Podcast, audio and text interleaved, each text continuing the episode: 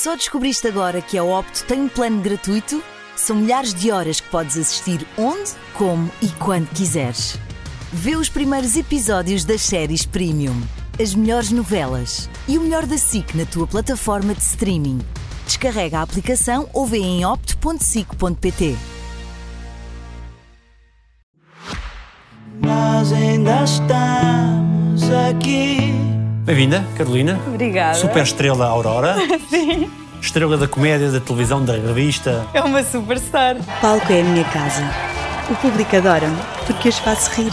Carolina Carvalho, 28 anos e isto começou no Alta Definição. Honestamente é para lá que eu tenho melhor. Cantas, danças. Sim. Era o papel que esperavas? Era, era, sim, e foi mais além do que eu esperava, mas acho que é um grande desafio. Mas ao mesmo tempo, por exemplo, quando estivemos a gravar musical em cima do palco, sentir o público, sentir as coreografias, aprender, deu-me uma energia muito fixe, estou a gostar muito. Lisboa, abre-me esses braços e dá-nos abraços. Tu és Portugal. Como é que tu tens tempo para tudo, pá? Olha, é tudo uma questão de organização. Nós, quando falámos disto, eu fiquei logo muito entusiasmada e disse: Este projeto é o projeto e eu queria muito fazer. Ao mesmo tempo, pensei: Ok, tenho um filho com quatro meses, o papel principal da minha vida é ser mãe, portanto, vou gerir isto tudo com organização. Minha mãe foi morar connosco e isso foi uma ajuda divina, porque tem sido o que me deu a possibilidade de estar a fazer esta vida. Lembro-me que a primeira vez que saí para vir para um ensaio, eu estava a amamentar ainda, e no carro tive ali cinco minutos. Chorei um bocadinho e depois pensei. Carol, está tudo certo. Tens um filho lindo, tens a mãe que te ajuda, a família do David ajuda-me imenso, o David é um pai maravilhoso, a tua vida está toda certa. E tens o papel da tua vida agora, está tudo ok. E depois, de repente, fiquei feliz e chego todos os dias a casa com vontade de estar com o meu filho e com vontade de voltar para o trabalho. Portanto, não podia pedir melhor.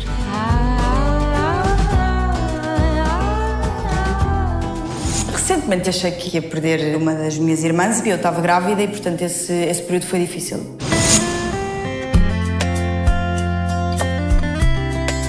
Que Carolinas hoje? Olha, sou uma Carolina mais ponderada. Conheci o, verdadeiro amor da minha vida. Não sabia que era possível amar assim. E de repente, uma pessoa que já ama muito, conhecer um amor de outra dimensão, tornei-me 500 mil vezes mais feliz. Eu, eu, desde que sou mãe, estou cansada. O Lucas, ainda por cima, acorda 3 em 3 horas para comer, portanto, é cansativo, mas de repente eu olho para ele, ele ri-se para mim e eu penso assim: que sorte eu tenho de estar a ter um amor destes. Eu não sei, e sinto-me grata todos os dias e, portanto, acho que sou uma Carolina ainda mais feliz que eu não sabia que era possível. Há qualquer coisa de instinto que faz, eh, no caso, a mãe ter forças que desconhecia? Sim, sem dúvida, muito mais força. O que eu sinto é que relativizo muito mais. Para eu considerar que alguma coisa é um problema, demora muito tempo. Não há nada mais importante do que ele. É isso. O problema era se fosse com ela. De resto, tudo se resolve. Sinto-me com mais capacidade de, de gerir a vida, de saber exatamente aquilo que eu quero. Não faço tantos fretes. O meu tempo é tão pouco que eu só estou com quem realmente quero estar. E, portanto, talvez isso me torne mais honesta com a minha própria vida, mais sincera. Sentes que a maternidade te empurrou para uma vida adulta? Sim, mas sabes que eu também já sinto essa vida adulta há muito tempo, porque de alguma forma sempre fui um bocadinho mãezinha dos meus irmãos. O mudar fraldas, o preparar comida, o preparar a sopa, o preparar biberons. Portanto, essa parte não me assustou de todo. Agora, de repente, o pensar assim, este ser depende a 300% de mim, essa responsabilidade faz com que eu tenha mais medo de falhar e porque quero passar um bom exemplo. Eu quero que ele cresça a dizer fogo, tenho orgulho na minha mãe. E isso era uma responsabilidade que eu não sentia. E hoje em dia sinto. Quando soubeste que ias ser mãe, foi um susto? Foi um alívio, porque hum, eu, teoricamente, eu não podia engravidar. Aliás, estávamos a gravar a Serra e quando eu fui parar ao hospital eu tive uma torção ovárica e, portanto, isso fez com que eu tivesse de tirar uma trompa e, e quando fiz exames a outra trompa não estava funcional. Portanto, eu descobri que, teoricamente, era infértil. E não partilhei isso com ninguém, sem ser com o David. E foi dos maiores baques que eu levei, porque toda a minha vida foi a sonhar ser mãe. Tive um bocado de negação, que foi vou trabalhar, trabalhar, trabalhar, trabalhar e não queria pensar sobre isso. E muitas vezes quem puxava o assunto até era o David. E eu acho que ainda não estava preparada para aceitar isso. As interrogações que esse diagnóstico que tiveste trouxeram traziam-te o quê interiormente? Tinha muito medo que aquilo fizesse com que eu nunca fosse feliz como imaginei. Porque eu sempre soube que o papel mais importante da minha vida ia ser ser mãe. E de repente isso foi posto em causa. E eu pensei, será que vou conseguir ser feliz sem ser mãe? Que é estúpido. E ainda por cima eu não falo muito, então eu vivia muito isso para comigo. E tinha medo também das consequências disso nos sonhos dele, porque o sonho dele é ser pai. E portanto foi um período em que fazia muitas questões. E como é que se vive esse momento, sempre com muita gente que calcula dizer então, e quando é que, quando é que ser mãe? Com um sorriso. Eu disse: está quase. Para breve. Agora há outras coisas. Vais disfarçando. Eu nunca soube gerir bem. Foi uma notícia que eu nunca digeri. Foi uma notícia que eu nunca preparei para o momento em que fosse capaz de dizer às pessoas: não posso ser mãe. Eu não estava preparada ainda. E, na verdade, ainda durou um ano. E ninguém desconfiava. Uh, e eu também não queria partilhar. Quando de repente me estou a mentalizar, nós vamos para o Brasil, eu ia começar a fazer um projeto lá, tivemos lá três meses e vínhamos a Portugal fazer as malas. Eu tive um sonho muito estranho em que sabia que estava grávida e sabia que era impossível. E pensei, pá, não custa nada, vou fazer um teste de gravidez. E fui à farmácia sozinha, não digo nada, e faço o teste de gravidez. E deixo na casa de banho. Chamo o David, vou à sala e digo, olha, gostava que viesse à casa de banho comigo. E ele, porquê? E eu, ah, fiz um teste de gravidez. Ele disse, Carol, mas sabes que não podes? Eu, sim, não sei porquê. Não sei porque é que isto não aconteceu. E chegámos lá e estava positivo. Achei que era mentira e eu descobri que estava grávida já muito tarde. Exatamente por isso, porque eu não podia desconfiar, eu não tinha uma menstruação regular, para mim era impossível. E de repente, quando eu descubro e quando faço a primeira ecografia, já dava para ouvir o coração. E portanto, tive de assimilar tudo muito rapidamente. E tinha muito medo de acreditar que era e de repente alguém me vir dizer outra vez: não, não dá. Portanto, foi a melhor notícia da minha vida. Senti-te quase como um milagre? Foi um milagre, não tenho dúvida. Foi um presente. Não tenho dúvida disso. Estamos a fazer este vídeo porque hum, aconteceu algo muito bonito. Vamos ser pais.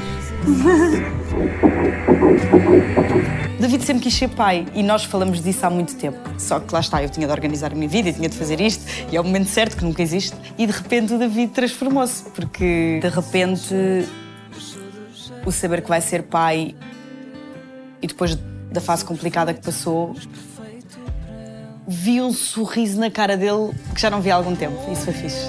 Tu vais ter um aliado na vida. Esse aliado, tens que aprender o nome dele. Mãe. Chama-se Papai. E o que é que ser mãe é diferente do que imaginaste? O cansaço, essa parte, apesar de eu ter assistido muito à minha mãe a passar por isso, de facto não achei que fosse tanto. Eu lembro-me, a primeira semana em casa, o medo de. Despartir? que, sabes, nós levávamos como se ele fosse porcelana, estás a ver? Mas super delicado. Mesmo quando ele queria já comer, até ele chegar ao meu peito era uma coisa, sabes, de um tempo, um trajeto, porque eu tinha medo que ele podia se partir a qualquer momento. Estás sempre em stress. Eu não dormia porque eu tinha medo que ele pudesse pôr uma fralda na cara e sufocava-se. Eu lembro-me de acordar e de estar assim, só para ver se ele estava a respirar, para ter a certeza. Isto ainda durou um tempo. Portanto, de repente tens ali o bem mais precioso e ficas muito cansado, porque estás sempre em stress de será que está bem? Depois relaxas.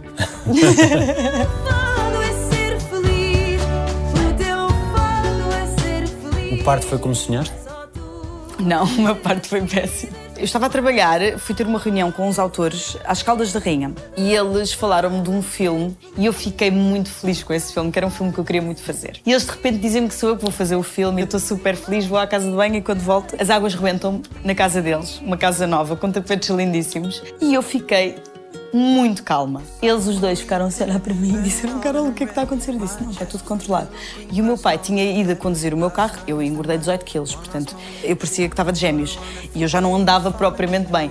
E o meu pai disse: Carolina, por favor, deixa-me levar o carro. Eu ligo-lhe e digo: Pai, preciso que voltes. Ele diz: Porquê? E eu: Vem andando. E ele já percebi. Pá, e eu, ótima. Na viagem a falar com o meu pai, a comer goma, estava muito calma.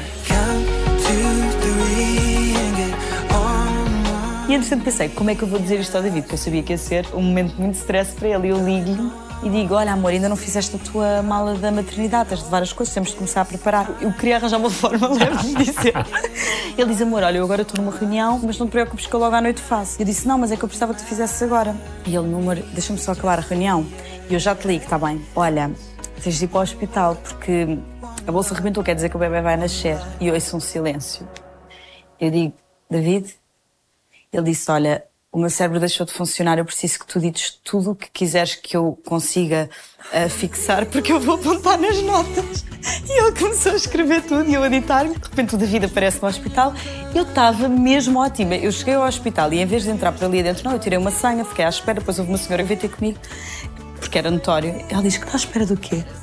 Aumentaram as águas. E eu disse, sim, ela, mas porquê que está a tirar a senha? Eu disse, não, que era para não passar à frente. E ela, Carolina, venha comigo. Fomos para o bloco de preparação para o parto e o David comigo. Eu acho que ele estava a achar muito estranha a minha calma, porque eu mandei vir o barite, eu mandei vir comida, mas eu estava super feliz porque ele finalmente vinha. Eu estava ótima mesmo, muito calma. E a médica veio ver e ela disse, olha, ainda vai demorar um bocadinho. E eu queria muito ter parte normal. E sentir tudo, aquelas coisas? Não, não, não, não. Eu não queria sentir dor, mas queria que ele viesse assim, da forma natural. Passaram 10 horas, 12 horas, e de repente entraram os médicos pelo quarto porque, como tinham pedido para eu fazer força, o bebê estava a ficar sem batimento cardíaco e então eu tive de fazer uma cesariana no momento. Agora, o momento em que ele nasce, quando me metem o Lucas aqui em cima, é uma coisa tipo: o mundo parou. Não me lembro o que é que estava à volta. Eu só me lembro de olhar para a cara dele e dizer assim: não é possível. É a melhor sensação do mundo.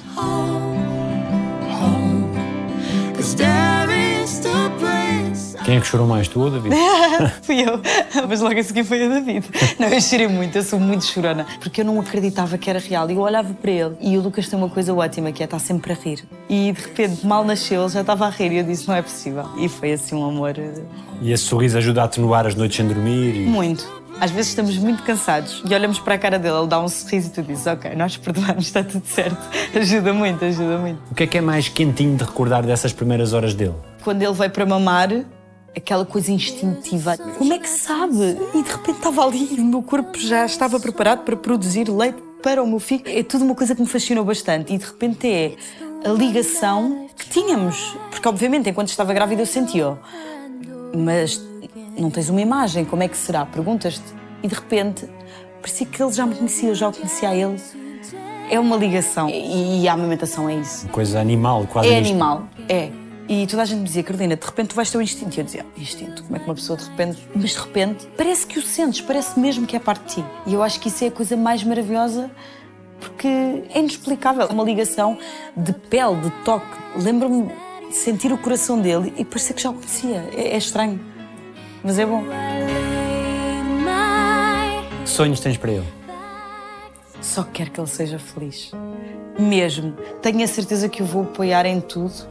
A vida dá-nos muitas dicas, às vezes, de olha que isto não é para sempre. E não deixe tudo como um dado garantido.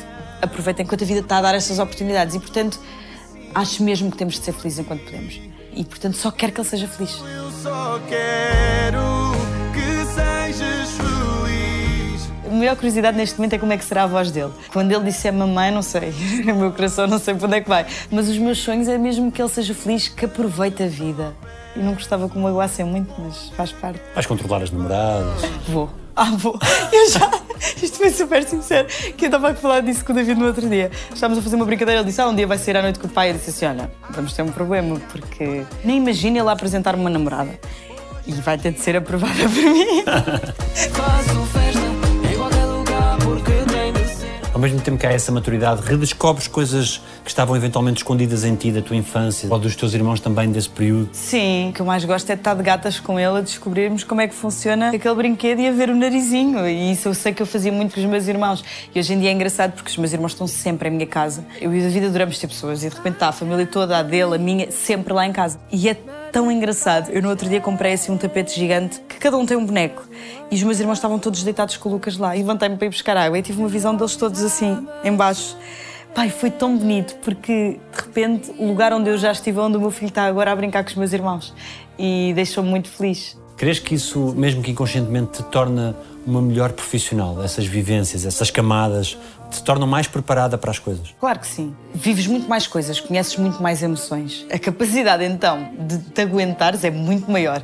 Porque depois tu passares aquele período inicial de um filho, sem dormir, de estar constantemente em tensão, de repente viste trabalhar é fácil, porque ok, aqui Não há estou a fraldas para respirar. é por isso. isso. É isso, não há fraldas, não há leite, respiras, ficas muito mais forte. Tens muito mais vivências, conheces outras formas de amor. Eu acho que te dá muitas ferramentas de trabalho, acho que sim.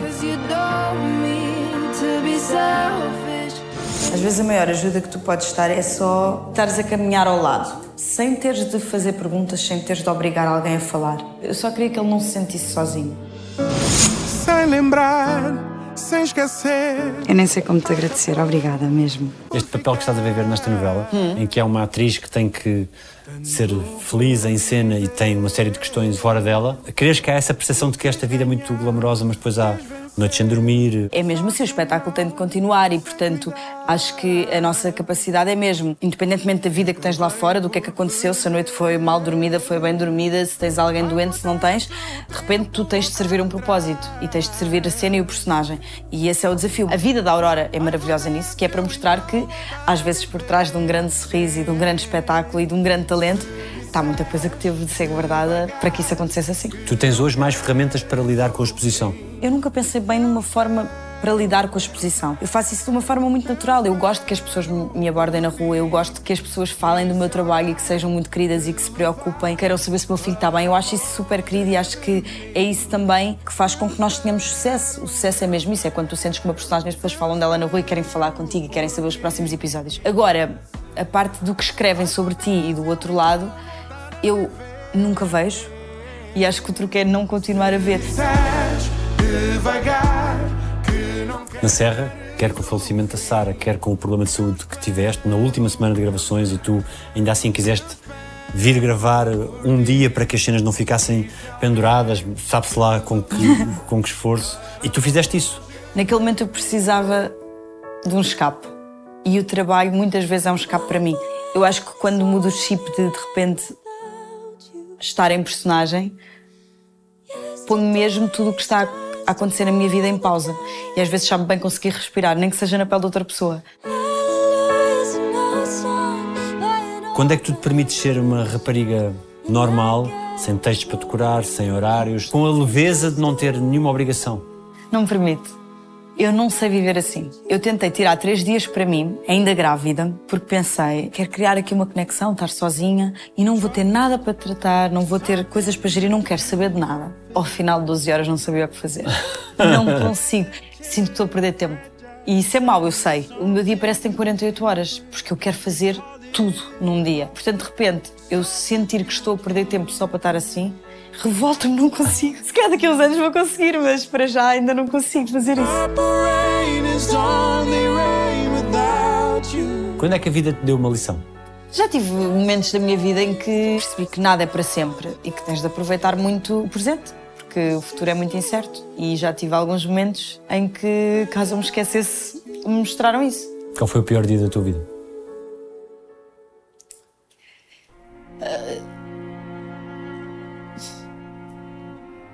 Recentemente tive, tive uma situação em que. em que achei que ia, que ia perder. que ia perder uma das minhas irmãs e. E esse período durou algum tempo e eu estava grávida e, portanto, esse, esse período foi difícil e foi. e aí foi duro. E, obviamente. a perda da Sara.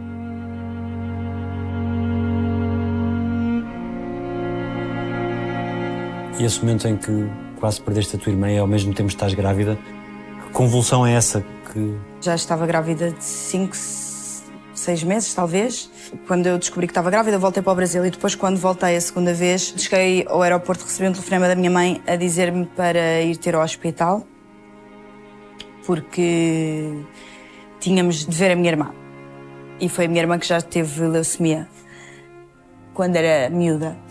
E pronto, basicamente a minha irmã esteve em coma durante 21 dias porque de uma coisa simples eh, que ia tirar um, um stent teve uma septicémia e teve uma hemorragia interna e, e portanto foi, foi complicado. Estava grávida e o David estava comigo a apoiar-me nessa fase e tinha passado há tão pouco tempo um, pelo que passou e portanto foi um período muito difícil, porque todos os dias as notícias eram piores. Despedi-me dela algumas vezes. E foi difícil, porque parecia que era preciso um milagre para que ela ficasse connosco. E mesmo assim, o tentar não perder a força porque estava grávida, porque tinha os meus irmãos todos que precisavam de mim, o meu pai e a minha mãe. O David que me queria apoiar, mas estava demasiado frágil para conseguir lidar com aquela situação com o hospital, com a minha despedida da minha irmã e, portanto, foi uma fase muito difícil.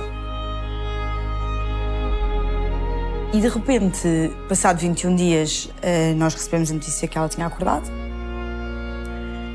E pronto, e hoje em dia tem uma vida diferente porque faz hemodiálise e está à espera de um, de um transplante de um rim, que, como até agora não apareceu nenhum, será o meu pai que lhe vai dar em outubro. E portanto, a nossa vida levou uma mudança. Tive pena que tenha sido. Não deveria ser com ninguém, mas acho que ela já tinha feito a luta dela. E vê-la outra vez a lutar pela vida foi um déjà vu horrível. Nós tivemos de fazer exatamente a mesma coisa. Os médicos, quando falam connosco, a possibilidade dela sair viva era muito pouca e, portanto, eh, nós tínhamos eh, períodos para nos despedir dela. Ela teve eh, uma hemorragia no- na zona do cérebro e, portanto, nós não sabíamos sequer se ela ia saber falar ou lembrar-se de alguma coisa. E eu lembro-me perfeitamente que quando ela acorda e olha para mim e me pergunta como é que está o bebê, percebi que estava tudo certo. E obviamente que com a idade dela, a vida dela é muito diferente. Por mais que as coisas tenham ficado bem, o fazer hemodiálise quatro vezes por semana, estar à espera de um transplante de rim, a qualidade de vida dela é muito diferente. Ela é muito nova, tem 20 Sim, 21. Mas pronto, é difícil. Só que ela é uma força da natureza e quer trabalhar e quer ser feliz e quer aproveitar a vida e está contente porque o meu pai fez os exames todos e é compatível e, portanto, claro que tenho medo pelo meu pai também. Mas a vida é isto. E ainda assim o sorriso em ti prevalece. Tem de prevalecer. Porque, apesar de tudo, as coisas correram bem. E, portanto, tenho de agradecer. E tu mais uma vez foste o pilar dos irmãos, da família, tentar ver algum otimismo ou foi difícil ter esse otimismo? Desta vez não conseguia ter tanto. Porque, de facto, tudo aquilo que nos era passado é que era mesmo difícil. E eu só pensava que tinha de gerir as emoções porque estava grávida. Depois de tudo, de achava que não podia engravidar, de repente engravido e de repente estou a viver aquilo e ao mesmo tempo queria gerir tudo porque meu pai e a minha mãe foram mesmo deitados abaixo. E eu a ver todo aquele cenário e os meus irmãos e o David, era muita coisa. E mesmo assim tentei me manter ao de cima, mas muitas vezes eh, estava-me quase a afogar. Mas correu bem.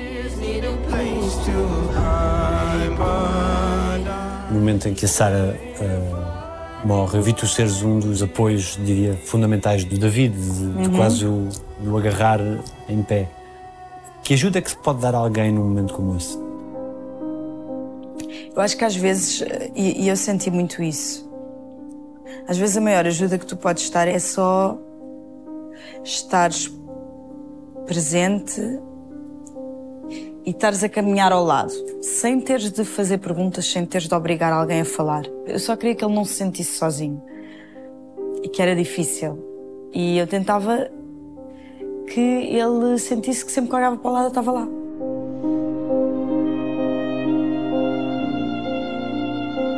Só queria que ele soubesse que eu estava sempre lá, fosse o que fosse. E quando ele quisesse falar, eu estava para ouvir, mas não ia fazer perguntas. Mesmo que seja para os dois estarmos em silêncio, como tivemos muitas vezes. Mas ele sentir que esse silêncio, se calhar, era um bocadinho menos mau, porque era partilhado. E seres um- uma espécie também de filtro, de barreira do mundo exterior, para que ele estivesse o mais protegido possível? Tentei isso muitas vezes, até porque hum, a perda da Sara foi uma coisa com uma dimensão nacional. E toda a gente me falava sobre isso, sempre. E toda a gente lhe falava sobre isso a ele. Como é que estás? O que é que uma pessoa vai responder? E o que eu tentava era que, quando eu estava com ele nesse sítio e quando eu percebia que isso ia acontecer, tentava filtrar antes. E muitas vezes isso. Agora não falo sobre isso. Porque o David tem essa coisa muito parecida comigo, que é. Ele quer sempre dizer que está tudo bem. Naquela fase era impossível. Então, o de repente estares a perguntar estás bem, acho que é só um massacre. E tentava evitar que fizessem isso. Mas não há muito mais a fazer. É uma coisa que só podes resolver contigo. Mas se pudesse ser menos sozinho, acho que é melhor. Aprendeste a descodificar em silêncio olhares, momentos, estados de espírito. Sim, eu acho que eu lia muito em silêncio. E eu percebia quando é que ele precisava de falar, quando é que não queria falar. E houve várias vezes que eu percebia que ele precisava estar sozinho. E que eu saía. Porque sabia que ele só precisava daquele momento para ele. Mas depois também tinha medo de estender muito esse período. E então era uma gestão difícil, mas olhava muito para ele e não precisávamos de falar um com o outro. Tentei ser o melhor que consegui. Nunca o iria deixar sozinho a viver um- uma dor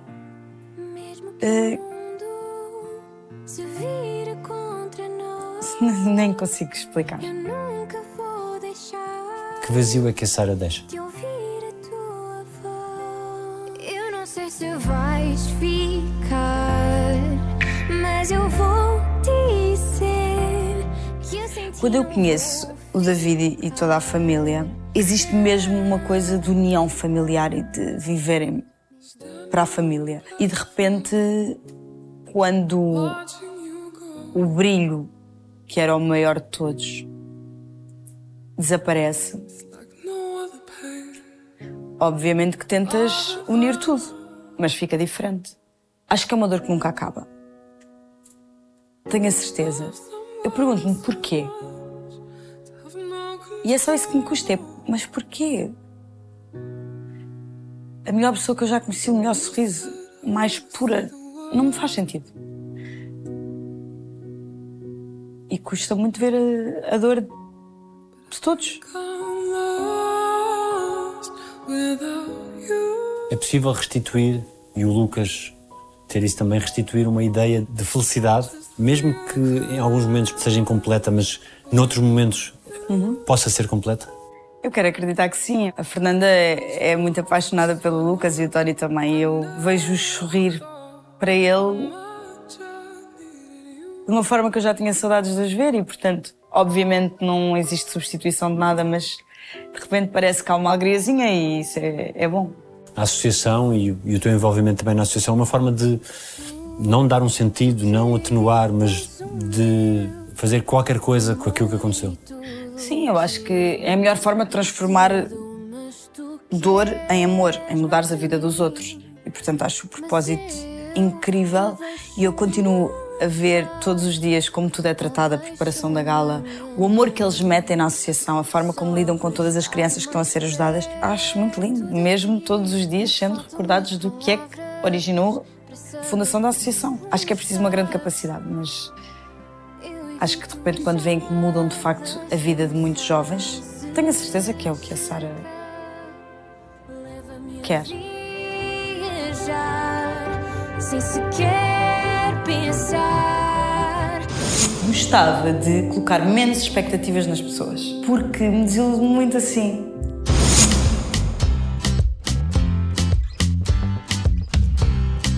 O Lucas já vai gravar, ainda não? O Lucas já esteve aqui, já conheceu os cabeleireiros, as maquilhadoras, toda a gente. Eu sinto muito em casa. Todos os técnicos, toda a equipa, eu conheço e é muito engraçado que eu continuo a ser a miúda para eles. Eles às vezes dizem-me, Carol, eu nem acredito que tu és mãe, porque eu continuo a ser a miúda dos ténis e que vem assim um bocado descabelada e de fato treino e acho que eles ainda não processaram bem. E quando de repente me viram no outro dia com o Lucas ao colo, eu acho que eles próprios estiveram assim, meu Deus, a Carol é mãe. Olha, sabes uma coisa? Tu vais para o inferno, mas não me levas contigo, só para te avisar que eu não vou contigo. Linda, prometo que me vou controlar. Consegues em casa decorar o texto e depois aqui é só fazer uma passagem? Ou como é que é o teu método? O meu método mudou depois de ser mãe. A minha rotina é: eu chego a casa por volta das 8h30. Às 8h30 estou com o Lucas, jantamos com ele, ele vai para a cama, pego nos textos, vejo o que é que vou gravar. Eu consigo decorar texto muito rapidamente, portanto, eu preciso mais de saber as emoções com que vou e o texto consigo vê-lo aqui no dia. Sim. Que era uma coisa que eu tinha muito medo de perder, porque dizia assim, ai, a cabeça de mãe, depois fica muito fraca, assim, só isso é que não me tira. Olha, às vezes não gostava nada de trocar de vida com ela, uma vida com menos pressão, mais tranquila. Não gostava, amor. Mais vale ser deprimida num Porsche. Amor, é verdade. É verdade. Esta personagem vive também a questão da competição e do ego na tua relação ou competição com a personagem da Margarida Vila Nova. Como é que isso é para ti? Não na novela, mas na vida real. Obviamente a competição é uma coisa que existe e na nossa profissão tu já sabes, ok, nós estamos habituados desde que começamos a fazer casting, só o melhor é que vai ficar, ou o melhor para aquele papel, não é necessariamente porque é o melhor. Portanto, a competição é uma coisa que naturalmente existe. No meu caso, para te ser sincera, eu nunca senti muito isso, porque Eu acho que, como eu já tive tantos castings em que me disseram não, outros em que me disseram sim, eu acho que sempre foi justo. Mesmo a minha ascensão enquanto atriz foi de conquistas que vinham surgindo. A primeira novela que eu faço não era do elenco principal e de repente foi um crescimento que eu fui conquistando através de castings que fui fazendo, as doce é a prova disso, todas fizemos casting. E de repente, ok, aquela oportunidade foi minha, mas outra que eu perdi foi de alguém. E portanto, é uma coisa na qual eu não penso muito. Acho que se tiver de ser para mim, é. Como é que lidas com o ego dos outros? Não lido, eu não tenho muita paciência. é que dá-me ataques de riso, eu começo-me a rir e começo a fazer graças e acho que a própria pessoa já se esqueceu. É uma coisa que me passa ao lado.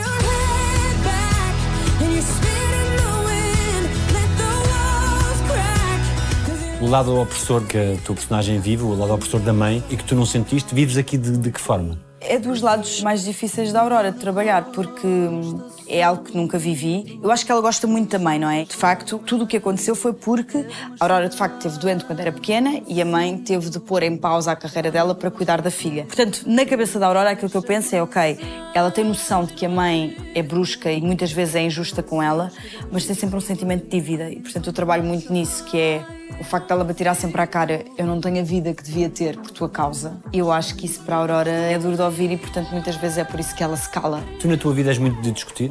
Eu detesto discutir, eu detesto confronto. Então, quando eu sei que é o início de uma coisa que podia virar uma discussão, eu vou-me embora. E depois, passado 5 horas, falo sobre isso, porque já estamos calmos e já dá para conversar. Eu detesto o confronto, porque sei que vou dizer coisas que depois me vou arrepender, sei que vou ouvir coisas que não quero ouvir, é muito difícil a discutir, muito difícil. É uma grande maturidade. É? Ter essa capacidade de sair. Às vezes apetece-me ficar, mas penso, concentro O orgulho não é mais forte. Não, não, não, não. Prefiro guardar só o bom e guardar tudo para uma conversa e não para uma discussão.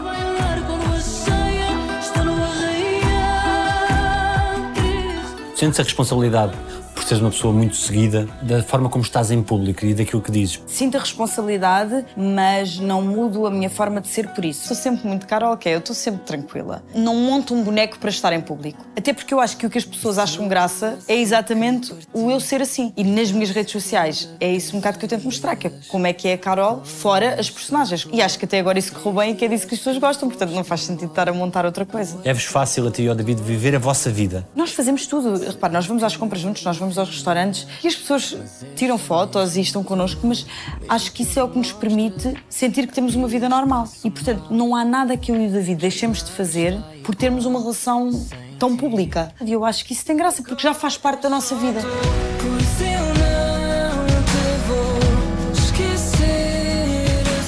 Já vi que lá em casa o David dá uns toques na cozinha, não é? David, eu vou te dizer, ele já cozinhava, mas de repente nós temos essa dinâmica muito gira, que é como é que duas pessoas que trabalham tanto, que gerem tanta coisa ao mesmo tempo, de repente são pais e de repente até se sofrem muito bem. Eu fiquei muito impressionada. E acho que é a forma como nós dividimos tarefas sem dividir, que é nós não criamos quase uma agenda em que tu fazes isto, eu isto. Não, é ok. Nós lidamos no momento, como na nossa vida. Então é, ok, agora tens tempo, vai tu cozinhar, vou eu fazer isto, vou eu fazer isto. E de repente dividimos as coisas de uma forma tão natural que tudo aparece feito. Os dois fizemos tudo e ainda temos tempo para nós. Portanto, não sei como é que aconteceu, mas foi bem feito. Tu és a minha baby baby boo. Continuas a ter tempo para correr a todos os teus. Continuo a ter tempo, só que tive de agir um bocadinho melhor. Ou seja, em vez de se calhar ter 40 minutos para dedicar, se calhar tenho 15, mas são 15 muito intensos e que entrego de uma forma muito grande. Mas continuo a não falhar. Continuas a ser também irmã galinha no sentido de. Continuo. de- Ah, sei tudo. Sim, sim. sim, sim. Não, continuo. Nós temos um grupo dos maninhos, eu tenho reportes todos os dias, estão aqui, foram fazer isto, agora vão para aqui. Continuo e não quero perder esse papel. Gosto muito dele também. Igreja não vai ser. O que é que tu procuras aprender com as pessoas com quem trabalhas? É engraçado porque em todos os projetos que eu faço eu aprendo sempre. E não é necessariamente sempre com aquelas pessoas que já têm 40 anos de carreira. Com essas aprendo sempre. Mas de repente há miúdos novos de 17, 18 anos e que estão no primeiro projeto e que eu aprendo.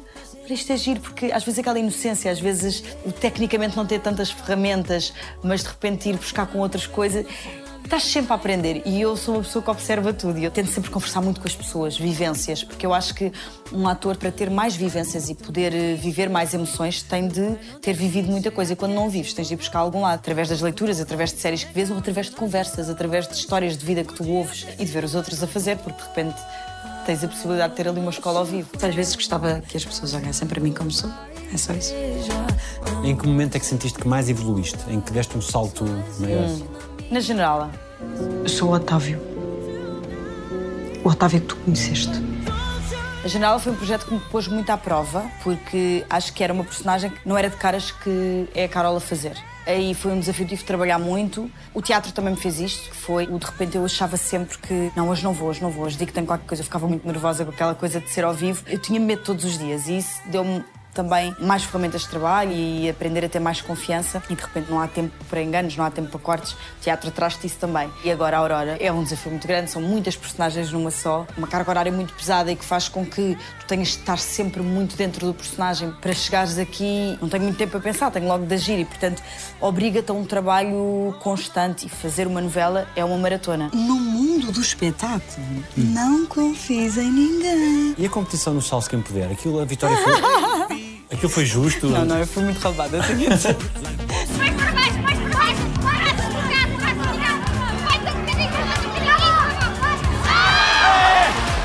Um um! Eu diverti-me muito, aquilo foi muito giro. Epá, eu e a Júlia temos aquela cumplicidade. Eu, eu vi aquele programa quando era miúda. E de repente estar lá com a Júlia a fazermos aquilo tudo. Pá, foi muito giro. Eu diverti-me muito a fazer aquele programa. Adorei, adorei, adorei mesmo.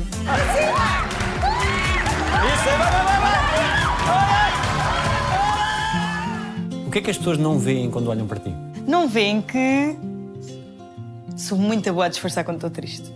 Não veem quando estou triste. É muito difícil. Tenho de conhecer muito bem para dizer hum, não estás bem. É das minhas especialidades, é. Para não ocupar os outros com a tua tristeza? Para não... Sim, para não ter de falar sobre isso. Eu não gosto de falar sobre coisas más. O que é que precisarias para ser ainda mais feliz? Mais filhos? Ai meu Deus, isto é uma loucura agora. Não, mas que sim. De repente, depois de conhecer este amor, não quer mais. Claro que quero. Mais filhos, Mais profissionalmente. filhos duas vezes, já, já disseste. Não, não, isso não conta. e de repente, sei lá, profissionalmente ainda mais coisas, mais projetos, mais desafios. Ainda quero ir lá para fora. Quero fazer muita coisa. Ah, Tendo a minha família, David, está tudo certo. Em que momentos é que sentiste plena de felicidade?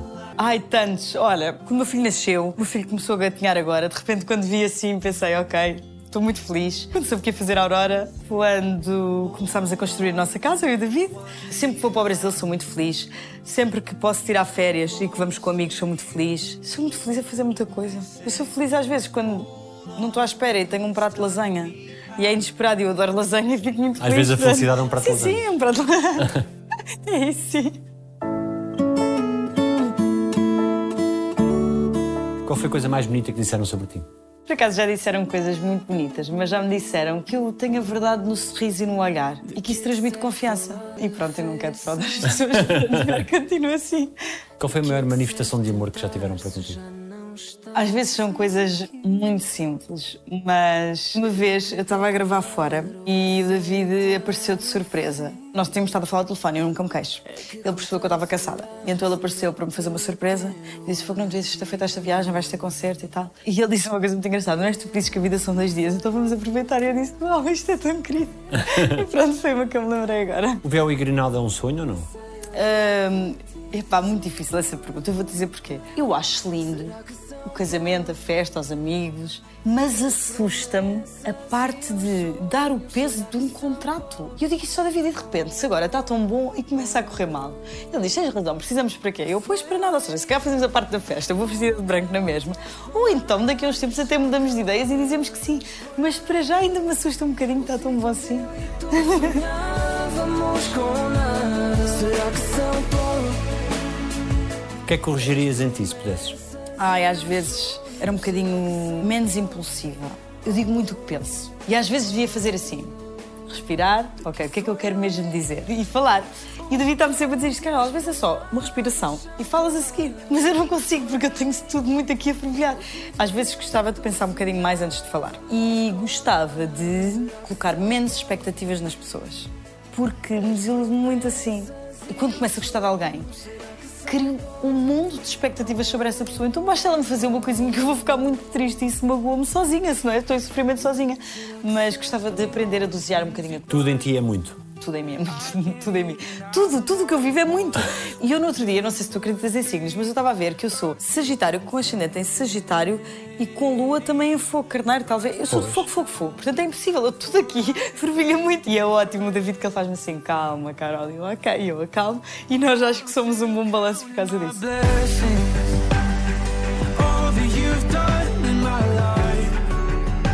De que é que mais te orgulhas, tudo o que já fizeste?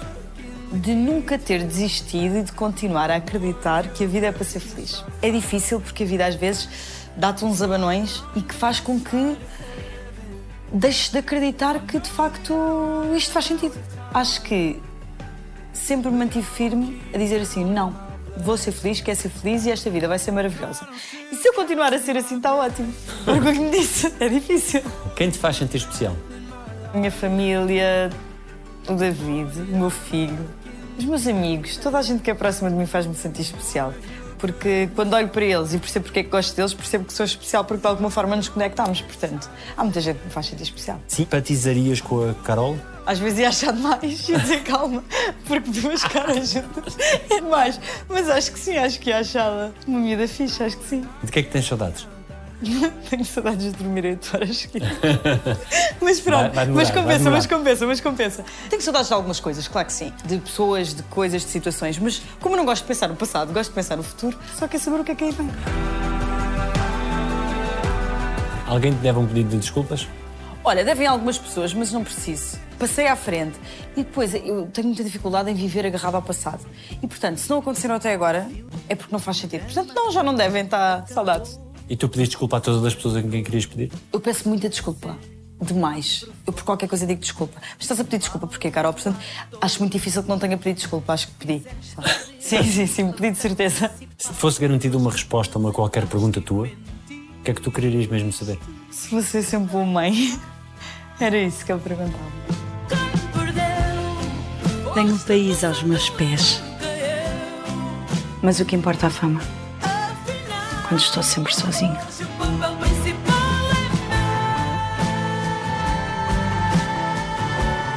Que papel principal é o teu nesta novela? Então, é um papel com muito glamour, muito brilho, muita música, muita dança, muitas personagens dentro de uma.